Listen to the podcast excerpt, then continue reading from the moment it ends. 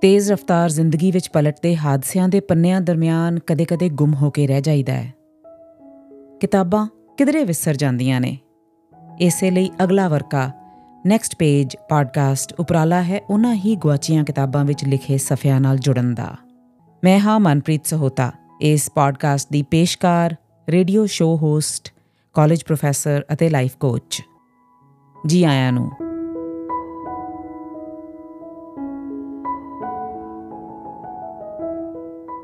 39ਵੇਂ ਵਰਕੇ ਤੇ ਪੇਸ਼ ਹੈ ਗੁਰਦਿਆਲ ਸਿੰਘ ਦੀ ਲਿਖੀ ਹੋਈ ਬਾਲ ਕਹਾਣੀ।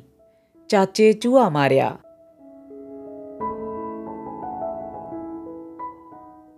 ਉਸ ਦਾ ਨਾਂ ਤਾਂ ਮਾਪਿਆਂ ਨੇ ਬੜਾ ਚੁਣ ਕੇ ਰੱਖਿਆ ਸੀ, ਸ਼ੇਰ ਜੰਗ ਬਹਾਦਰ। ਪਰ ਸਾਰੇ ਮੁਹੱਲੇ ਦੇ ਨਿਆਣੇ ਉਸ ਨੂੰ ਚਾਚਾ ਸ਼ੇਰੂ ਹੀ ਕਹਿੰਦੇ ਸਨ। ਚਾਚਾ ਸ਼ੇਰੂ ਦੂਜੀ ਜੰਗ ਵੇਲੇ ਭਰਤੀ ਹੋਣ ਵੀ ਗਿਆ ਸੀ। ਭਰਤੀ ਅਫਸਰ ਨੇ ਉਸ ਦੀ ਬਹਾਦਰੀ ਪਰਖਣ ਲਈ ਉਸ ਦੇ ਸਿਰ ਉੱਤੇ ਇੱਕ ਖਾਲੀ ਘੜਾ ਰੱਖ ਦਿੱਤਾ। ਆਪ ਉਹ ਬੰਦੂਕ ਫੜ ਕੇ ਸਾਹਮਣੇ ਖੜੋ ਗਿਆ।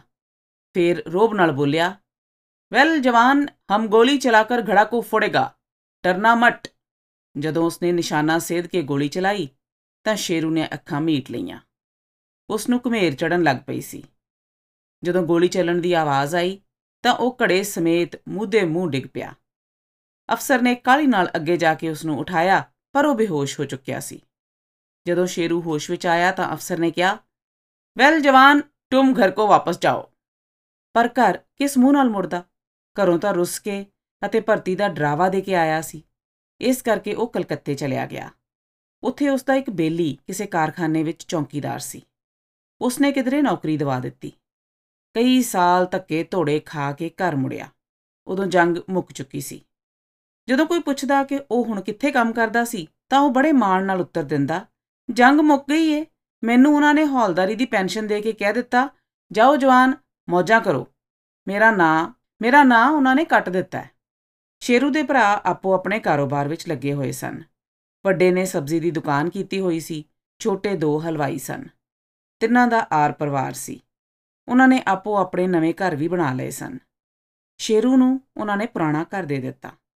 ਉਹ ਅੱਧ ਡੱਠਾ ਜਿਹਾ ਸੀ। ਉਹ ਸਵੇਰੇ ਸਵੇਰੇ ਆਪਣੇ ਹਲਵਾਈ ਭਰਾਵਾਂ ਕੋਲ ਜਾ ਕੇ ਕੰਮ ਧੰਦਾ ਕਰ ਆਉਂਦਾ ਤੇ ਉਹ ਉਸ ਨੂੰ ਰੋਟੀ ਟੁੱਕ ਖਵਾ ਦਿੰਦੇ। ਦੁਪਹਿਰ ਤੋਂ ਪਿੱਛੋਂ ਸ਼ੇਰੂ ਨਹਾ ਧੋ ਕੇ ਇੱਕ ਖੁੱਥੜ ਜਹੀ ਵਰਦੀ ਪਾ ਲੈਂਦਾ। ਫੇਰ ਆਥਣ ਤੱਕ ਉਹ ਆਂਡੀਆਂ ਗਵਾਂਡੀਆਂ ਤੇ ਬੱਚਿਆਂ ਨੂੰ ਆਪਣੀ ਬਹਾਦਰੀ ਦੇ ਕਾਰਨਾਮੇ ਸੁਣਾਉਂਦਾ ਰਹਿੰਦਾ। ਉਸਨੇ ਆਪਣੀ ਬਹਾਦਰੀ ਦੀਆਂ ਬਹੁਤ ਦਿਲਚਸਪ ਕਹਾਣੀਆਂ ਜੋੜੀਆਂ ਹੋਈਆਂ ਸਨ। ਇੱਕ ਗੱਲ ਜਿਹੜੀ ਉਹ ਵਾਰ-ਵਾਰ ਸੁਣਾ ਚੁੱਕਾ ਸੀ, ਉਹ ਬਰਮਾ ਦੇ ਸ਼ਹਿਰ ਮਾਂਡਲੇ ਦੀ ਸੀ। ਉਹ ਕਹਿੰਦਾ, ਅਸੀਂ ਮਾਂਡਲੇ ਪਹੁੰਚੇ ਤਾਂ ਚਾਰ ਚੁਫੇਰੇ ਬੰਬ ਹੀ ਬੰਬ ਚੱਲ ਰਹੇ ਸਨ। ਅਸਮਾਨ ਉੱਤੇ ਧੂਆਂ ਹੀ ਧੂਆਂ ਜਿੱਥੇ ਬੰਬ ਡਿੱਗੇ ਉੱਥੇ ਖੂਹ ਪੁੱਟਿਆ ਜਾਏ ਖੂਹ ਵਿੱਚੋਂ ਪਾਣੀ ਉਛਲ ਕੇ ਬਾਹਰ ਨਿਕਲ ਆਏ ਇੰਜ ਹਜ਼ਾਰਾਂ ਖੂਹਾਂ ਦਾ ਪਾਣੀ ਇਕੱਠਾ ਹੋ ਕੇ ਵਗ ਪਿਆ ਤੇ ਉੱਥੇ ਹੜ ਆਉਣ ਲੱਗ ਪਏ ਸਾਰੀ ਧਰਤੀ ਜਲ ਥਲ ਹੋ ਗਈ ਸਾਨੂੰ ਸਾਡੇ ਕਮਾਂਡਰ ਨੇ ਹੁਕਮ ਦਿੱਤਾ ਜਵਾਨ तुम पानी का आग का कोई परवाह नहीं करना छाटे से उतर के दुश्मन पर टूट पड़ना है ਅਸੀਂ ਆਖਿਆ ਐਸਾ ਹੀ ਹੋਗਾ ਸਾਹਿਬ ਹਮ ਦੁਸ਼ਮਨ ਦਾ ਨੱਕ ਮੇ ਦਮ ਕਰ ਦੇਾਂਗੇ ਲੋ ਜੀ, ਸਾਨੂੰ ਹਵਾਈ ਜਹਾਜ਼ ਨੇ ਛਾਤਿਆਂ ਨਾਲ ਮਾਂਡਲੇ ਦੇ ਜੰਗਲਾਂ ਵਿੱਚ ਉਤਾਰ ਦਿੱਤਾ। ਸਾਡੀ ਪੂਰੀ ਪਲਟੂਨ ਸੀ। ਜੰਗਲ ਵਿੱਚ ਅਸੀਂ ਰਾਤੋਂ ਰਾਤ ਮੋਰਚੇ ਪੁੱਟੇ। ਦੁਸ਼ਮਣ ਵੀ ਮਾਰੋ ਮਾਰ ਕਰਦਾ ਆ ਗਿਆ। ਬਸ ਜੀ, ਲੜਾਈ ਸ਼ੁਰੂ ਹੋ ਗਈ। ਪਰ ਜਾਪਾਨੀ ਮਾਰੋ ਮਾਰ ਕਰਦੇ ਅੱਗੇ ਵਧਦੇ ਆਉਣ। ਉਹਨਾਂ ਨੇ ਇੱਕੋ ਦਿਨ ਵਿੱਚ ਸਾਡੇ ਉੱਤੇ 10000 ਟਨ ਬੰਬ ਮੀਂਹ ਵਾਂਗ ਵਰਾ ਦਿੱਤੇ। ਸਾਡੀ ਸਾਰੀ ਪਲਟੂਨ ਮਾਰੀ ਗਈ। ਬਸ ਮੈਨੂੰ ਇਕੱਲੇ ਨੂੰ ਰੱਬ ਨੇ ਬਚਾ ਲਿਆ। ਲਓ ਜੀ, ਮੈਂ ਆਪਣੀ ਪਲਟੂਨ ਦਾ ਬਚਿਆ ਗੋਲੀ ਸਿੱਕਾ ਵਰਤਿਆ। ਇਕੱਲੇ ਨੇ ਹੀ 5 ਦਿਨ ਦੁਸ਼ਮਣ ਨੂੰ ਰੋਕੀ ਰੱਖਿਆ। ਦੁਸ਼ਮਣ ਸੋਚੇ ਇਹ ਇੱਕ ਹੋਰ ਪਲਟੂਨ ਕਿੱਥੋਂ ਆ ਗਈ। ਪਰ 5 ਦਿਨ ਪਿੱਛੋਂ ਮੇਰਾ ਗੋਲੀ ਸਿੱਕਾ ਵੀ ਮੁੱਕਣ ਲੱਗਾ। 3 ਦਿਨ ਤੋਂ ਮੈਨੂੰ ਖਾਣ ਨੂੰ ਵੀ ਕੁਝ ਨਹੀਂ ਸੀ ਮਿਲਿਆ। ਮੈਂ ਜੰਗਲ ਵਿੱਚ ਕੋਈ ਸ਼ਿਕਾਰ ਲੱਭਣ ਤੁਰ ਪਿਆ। ਬਰਮਾ ਦੇ ਜੰਗਲ ਬੜੇ ਸੰਘਣੇ ਨੇ। ਮੈਂ ਵਿੱਚੇ ਵਿੱਚ ਤੁਰਿਆ ਗਿਆ।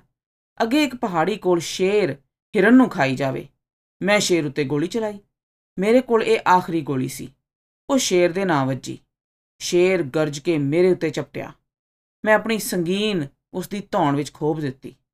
ਉਹ ਜ਼ਖਮੀ ਹੋ ਕੇ ਪਰਾਂ ਡਿੱਗਿਆ, ਪਰ ਦਹਾੜਦਾ ਹੋਇਆ ਫਿਰ ਮੇਰੇ ਵੱਲ ਆਇਆ। ਐਤਕਾਂ ਅਸੀਂ ਗੁੱਥਮ ਗੁੱਥਾ ਹੋ ਪਏ। ਮੈਂ ਉਹਦੇ ਮੂੰਹ ਵਿੱਚ ਆਪਣੀ ਰਾਈਫਲ ਦਾ ਬੱਟ ਪਾ ਦਿੱਤਾ। ਸ਼ੇਰ ਉਲਟ ਕੇ ਪੁੱਠਾ ਡਿੱਗ ਪਿਆ। ਤੇ ਇਸ ਕਹਾਣੀ ਨੂੰ ਹਰ ਵਾਰ ਕੁਝ ਬਦਲ ਕੇ ਤੇ ਵਧਾ ਚੜਾ ਕੇ ਸੁਣਾਉਂਦਾ।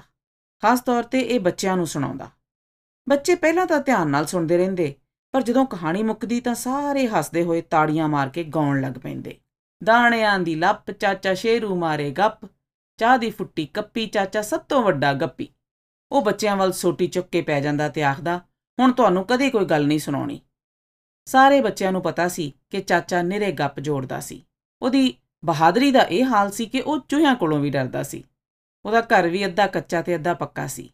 ਜਿੱਥੇ ਉਹ ਸੌਂਦਾ ਸੀ, ਉਸ ਕੋਠੜੀ ਵਿੱਚ ਚੂਹੇ ਬਹੁਤ ਸਨ। ਉਸਨੇ ਚੂਹਿਆਂ ਲਈ ਇੱਕ ਬਿੱਲੀ ਰੱਖ ਲਈ, ਪਰ ਬਿੱਲੀ ਕੁਝ ਚਿਰ ਪਿੱਛੋਂ ਮਰ ਗਈ। ਚੂਹੇ ਬਹੁਤ ਤੰਗ ਕਰਨ ਲੱਗ ਪਏ। ਉਸਨੇ ਸੋਚਿਆ ਪਿੰਜਰਾ ਲੈ ਆਏ। ਲੋਹੇ ਦਾ ਪਿੰਜਰਾ ਮਹਿੰਗਾ ਸੀ, ਇਸ ਲਈ ਉਸਨੇ ਇੱਕੋ ਚੂਹਾ ਫੜਨ ਵਾਲਾ ਲੱਕੜ ਦਾ ਪਿੰਜਰਾ ਲੈ ਆਂਦਾ। ਇਹ ਕੁੜੱਕੀ ਵਾਂਗ ਬੰਦ ਹੁੰਦਾ ਸੀ। ਜਿਸ ਰਾਤ ਉਸਨੇ ਪਿੰਜਰਾ ਕੋਠੜੀ ਵਿੱਚ ਰੱਖਿਆ, ਉਸ ਰਾਤ ਮੀਂਹ ਪੈ ਰਿਹਾ ਸੀ। ਇੱਕ ਕਤੂਰਾ ਅੰਦਰ ਆ ਕੇ ਪੀਪੇ ਪਿੱਛੇ ਲੁੱਕ ਕੇ ਬੈਠ ਗਿਆ। ਚਾਚੇ ਨੂੰ ਪਤਾ ਨਾ ਲੱਗਿਆ, ਉਹ ਬੂਹਾ ਬੰਦ ਕਰਕੇ ਸੌਂ ਗਿਆ। ਅੱਧੀ ਰਾਤੀ ਕੜਾਕ ਕਰਕੇ ਪਿੰਜਰਾ ਬੰਦ ਹੋ ਗਿਆ। ਚਾਚਾ ਤਰਬਕ ਕੇ ਉੱਠਿਆ। ਲਾਲਟੈਨ ਜਗਾਉਣ ਲੱਗਿਆ ਤਾਂ ਡੱਬੀ ਨਾ ਲੱਭੀ। ਉਸ ਵੇਲੇ ਉਸ ਨੂੰ ਚੌਂ ਚੌਂ ਦੀ ਆਵਾਜ਼ ਸੁਣੀ। ਉਹ ਘਬਰਾ ਗਿਆ। ਇਹ ਚੂਹੇ ਦੀ ਆਵਾਜ਼ ਨਹੀਂ ਸੀ। ਇਹ ਓਪਰੀ ਆਵਾਜ਼ ਮੁੜ ਸੁਣੀ ਤੇ ਚਾਚਾ ਡਰ ਕੇ ਮੰਜੇ ਵੱਲ ਨਸਿਆ। ਪਰ ਉਸ ਦਾ ਸਿਰ ਇੱਕ ਫੱਟੇ ਨਾਲ ਵੱਜਿਆ। ਪਤਾ ਨਹੀਂ ਕੀ ਕੁਝ ਉਸ ਦੇ ਸਿਰ ਉੱਤੇ ਆ ਵੱਜਿਆ। ਉਸ ਨੂੰ ਜਾਪਿਆ ਜਿਵੇਂ ਕਿਸੇ ਨੇ ਉਸ ਦੇ ਸਿਰ ਉੱਤੇ ਰੋੜਿਆਂ ਦਾ ਮੀਂਹ ਵਰਾ ਦਿੱਤਾ ਹੈ। ਚਾਚੇ ਦੀ ਚੀਖ ਨਿਕਲ ਗਈ। ਉਹ ਬੂਹੇ ਵੱਲ ਭੱਜਿਆ। ਪਰ ਆਪਣੇ ਮੰਜੇ ਵਿੱਚ ਵੱਜ ਕੇ ਮੂੰਹ ਤੇ ਮੂੰਹ ਡਿੱਗ ਪਿਆ। ਚੌਂ ਚੌਂ ਦੀ ਆਵਾਜ਼ ਹੋਰ ਵੱਧ ਗਈ। ਉਹ ਬਹੁਤ ਘਬਰਾ ਗਿਆ, ਪਰ ਕੁਝ ਹਿੰਮਤ ਕਰਕੇ ਉੱਠਿਆ ਤੇ ਬੂਹੇ ਵੱਲ ਨਸ ਪਿਆ। ਮੰਜੇ ਤੇ ਬੂਹੇ ਦੇ ਵਿਚਕਾਰ ਪੀਪਾ ਪਿਆ ਸੀ। ਉਹ ਪੀਪੇ ਵਿੱਚ ਵੱਜ ਕੇ ਫਿਰ ਡਿੱਗ ਪਿਆ। ਐਤਕਾਂ ਉਸ ਨੂੰ ਇੰਜ ਜਾਪਿਆ ਜਿਵੇਂ ਉਸ ਦੇ ਪਿੱਛੇ ਕੋਈ ਭੂਤ ਪ੍ਰੇਤ ਪੈ ਗਿਆ ਹੋਵੇ। ਪੀਪੇ ਨਾਲ ਵੱਜ ਕੇ ਉਸ ਦੀ ਲੱਤ ਨੂੰ ਵੀ ਝਰੀਟ ਆ ਗਈ। ਉਹ ਘਬਰਿਆ ਹੋਇਆ, ਹਿੰਮਤ ਕਰਕੇ ਮੁੜ ਬੂਹੇ ਵੱਲ ਵਧਿਆ। ਪਰ ਅਜੇ ਉਸ ਕੁੰਡੀ ਨੂੰ ਹੱਥ ਨਹੀਂ ਸੀ ਪਾਇਆ ਕਿ ਉਸ ਦੇ ਪੈਰਾਂ ਵਿੱਚ ਫੜਾਕ ਕਰਦਿਆਂ ਕੋਈ ਚੀਜ਼ ਆ ਵੱਜੀ। ਉਸ ਨੂੰ ਚੌਂ ਚੌਂ ਦੀ ਆਵਾਜ਼ ਵੀ ਕਾਲੀ ਹੋ ਗਈ ਜਾਪੀ। ਚਾਚੇ ਸ਼ੇਰੂ ਨੇ ਟਪੂਸੀ ਮਾਰੀ ਤੇ ਨਾਲੇ ਉੱਚੀ ਕੂਕ ਪਿਆ, ਹਾਏ ਨੀ ਮਾਂ, ਖਾ ਖਾ ਲਿਆ ਹੀ ਭੂਤ ਨੇ। ਕਿਸੇ ਨਾ ਕਿਸੇ ਤਰ੍ਹਾਂ ਬੂਹਾ ਖੋਲ ਕੇ ਬਾਹਰ ਵਿਹੜੇ ਵਿੱਚ ਆ ਕੇ ਰੌਲਾ ਪਾਉਣ ਲੱਗ ਪਿਆ। ਖਾ ਲਿਆ ਹੀ ਭੂਤ ਨੇ, ਖਾ ਲਿਆ ਹੀ ਪ੍ਰੇਤ ਨੇ। ਰੌਲਾ ਸੁਣ ਕੇ ਉਸਦੇ ਗਵਾਂਢੀ ਜਾਗ ਪਏ। ਵਾਹੋ ਦਾਹੀ ਸਭ ਉਸਦੇ ਵਿਹੜੇ ਵੱਲ ਨਸੇ। ਹਨੇਰੇ ਕਰਕੇ ਕਿਸੇ ਨੂੰ ਕੁਝ ਪਤਾ ਨਾ ਲੱਗਿਆ ਕਿ ਕੀ ਗੱਲ ਹੋਈ ਏ। ਇੱਕ ਗਵਾਂਢੀ ਸ਼ਾਮੂ ਲਾਲਟੈਨ ਜਗਾ ਕੇ ਲੈ ਆਇਆ। ਚਾਨਣ ਵਿੱਚ ਲੋਕਾਂ ਨੇ ਵੇਖਿਆ, ਸ਼ੇਰ, ਜੰਗ ਬਹਾਦਰ ਹਾਲੋਂ ਬੇਹਾਲ ਹੋਇਆ ਹੋਇਆ ਸੀ। ਉਸ ਦੇ ਵਾਲ ਖਿਲਰੇ ਹੋਏ ਸਨ। ਲੱਤਾਂ ਬਾਹਾਂ ਉੱਤੇ ਝਰੀਟਾਂ ਵੱਜ ਕੇ ਲਹੂ ਵਗ ਰਿਹਾ ਸੀ। ਉਸ ਦੀਆਂ ਅੱਖਾਂ ਡਰ ਨਾਲ ਤਾੜੇ ਲੱਗੀਆਂ ਹੋਈਆਂ ਸਨ ਤੇ ਚਿਹਰਾ ਪੂਣੀ ਵਾਂਗ ਬੱਗਾ ਹੋ ਗਿਆ ਸੀ। ਸ਼ੇਰ ਜੰਗ ਕੋਲੋਂ ਬੋਲਿਆ ਵੀ ਨਹੀਂ ਸੀ ਜਾਂਦਾ। ਉਹ ਥਿੜਕਦੀ ਜੀਭ ਨਾਲ, ਉੱਥੇ ਉੱਥੇ ਅੰਦਰ। ਕਹਿੰਦਿਆਂ ਮੁੜ-ਮੁੜ ਕੋਠੜੀ ਵੱਲ ਇਸ਼ਾਰਾ ਕਰੀ ਜਾ ਰਿਹਾ ਸੀ। ਗਵਾਂਡੀ ਕੋਠੜੀ ਦੇ ਨੇੜੇ ਗਏ ਤਾਂ ਇੱਕ ਕਤੂਰਾ ਦੇਲੀ ਕੋਲ ਬੈਠਾ ਦਿਸਿਆ। ਸ਼ਾਮੂ ਨੇ ਲਾਲਟੈਨ ਅਗਾਹ ਕਰਕੇ ਵੇਖਿਆ। ਕਤੂਰੇ ਦਾ ਮੂੰਹ ਪਿੰਜਰੇ ਦੀ ਫੱਟੀ ਵਿੱਚ ਕੁੱਟਿਆ ਹੋਇਆ ਸੀ। ਉਹ ਮੂੰਹ ਵਿੱਚੋਂ ਚੌਂ ਚੌਂ ਦੀ ਆਵਾਜ਼ ਕਰਦਾ ਆਪਣਾ ਮੂੰਹ ਬਾਹਰ ਕੱਢਣ ਦਾ ਯਤਨ ਕਰ ਰਿਹਾ ਸੀ। ਵੇਖਦਿਆਂ ਹੀ ਸਭ ਦੀ ਹਾਸੀ ਨਿਕਲ ਗਈ। ਸ਼ੇਰ ਜੰਗ ਦੀ ਵੀ ਸੁਰਤ ਟਿਕਾਣੇ ਮੁੜ ਆਈ। ਉਹ ਹੁਣ ਸ਼ਰਮ ਦਾ ਮਾਰਿਆ ਪਾਣੀ ਪਾਣੀ ਹੋ ਰਿਹਾ ਸੀ। ਸ਼ਾਮੂ ਉਸ ਨੂੰ ਮਜ਼ਾਕ ਕਰਦਾ ਕਹਿ ਰਿਹਾ ਸੀ, ਵਾਹ ਓਏ ਸ਼ੇਰ ਜੰਗ ਬਹਾਦਰਾ, ਮਾਂ ਨੇ ਨਾਂ ਕਿਧਰੋਂ ਲੱਭ ਕੇ ਰੱਖਿਆ ਸੀ? ਅਗਲੇ ਦਿਨ ਇਹ ਗੱਲ ਸਾਰੇ ਮੁਹੱਲੇ ਨੂੰ ਪਤਾ ਲੱਗ ਗਈ। ਸ਼ਰਾਰਤੀ ਮੁੰਡੇ ਉਸ ਦੇ ਘਰ ਸਾਹਮਣੇ ਇਕੱਠੇ ਹੋ ਗਏ। ਉਹਨਾਂ ਨੇ ਇੱਕ ਨਵਾਂ ਗੀਤ ਜੋੜ ਕੇ ਗਾਉਣਾ ਸ਼ੁਰੂ ਕਰ ਦਿੱਤਾ। ਉੱਚੇ ਨੀਵੇਂ ਮਹਿਲ ਉੱਤੇ ਕਿੰਗਰਾ, ਚਾਚੇ ਲਿਆਂਦਾ ਪਿੰਜਰਾ, ਪਿੰਜਰੇ ਵਿੱਚ ਕਤੂਰਾ ਫਾਥਾ, ਲੱਭਿਆ ਨਾ ਕੋਈ ਚੂਹਾ ਚਾਚਾ ਡਰ ਕੇ ਬਾਹਰ ਨਸਿਆ ਪੰਨਿਆ ਕਰਦਾ ਬੂਹਾ। ਵੇਖੋ ਚਾਚੇ ਦੀ ਕਰਤੂਤ, ਬਣਿਆ ਫਿਰ ਇੱਕ ਕਤੂਰਾ ਭੂਤ। ਗੀਤ ਗਾਉਣ ਵਾਲਾ ਗੀਤ ਮੁਕਾ ਕੇ ਉੱਚੀ ਸਾਰੀ ਕਹਿ ਦਵੇ, ਸ਼ਾਵਾ ਚਾਚਾ ਸ਼ੇਰੂ ਸ਼ਾਵਾ। ਉਸ ਦੇ ਮਗਰ ਸਾਰੇ ਬੋਲਣ, ਸ਼ਾਵਾ ਚਾਚਾ ਸ਼ੇਰੂ ਸ਼ਾਵਾ। ਉਸ ਦਿਨ ਪਿੱਛੋਂ ਚਾਚੇ ਨੇ ਕਿਸੇ ਨੂੰ ਉਹ ਮਾਂਡਲੇ ਵਾਲੀ ਕਹਾਣੀ ਨਹੀਂ ਸੁਣਾਈ। ਉਸਨੇ ਚੂਹੇ ਫੜਨ ਵਾਲਾ ਪਿੰਜਰਾ ਵੀ ਪੜਛੱਤੀ ਉੱਤੇ ਰੱਖ ਦਿੱਤਾ।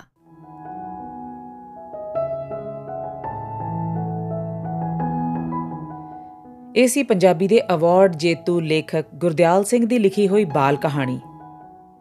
ਚਾਚੇ ਚੂਹਾ ਮਾਰਿਆ।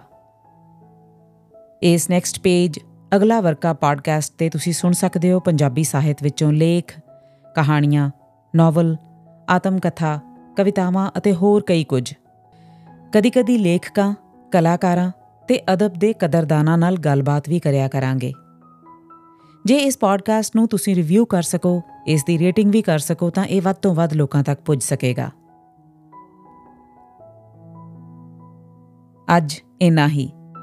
ਅਗਲੇ ਵਰਕੇ ਦੀ ਇਬਾਰਤ ਪੜਨ ਤੱਕ ਆਗਿਆ ਦਿਓ। ਸੁਣਦੇ ਰਹੋ, ਪੜ੍ਹਦੇ ਰਹੋ।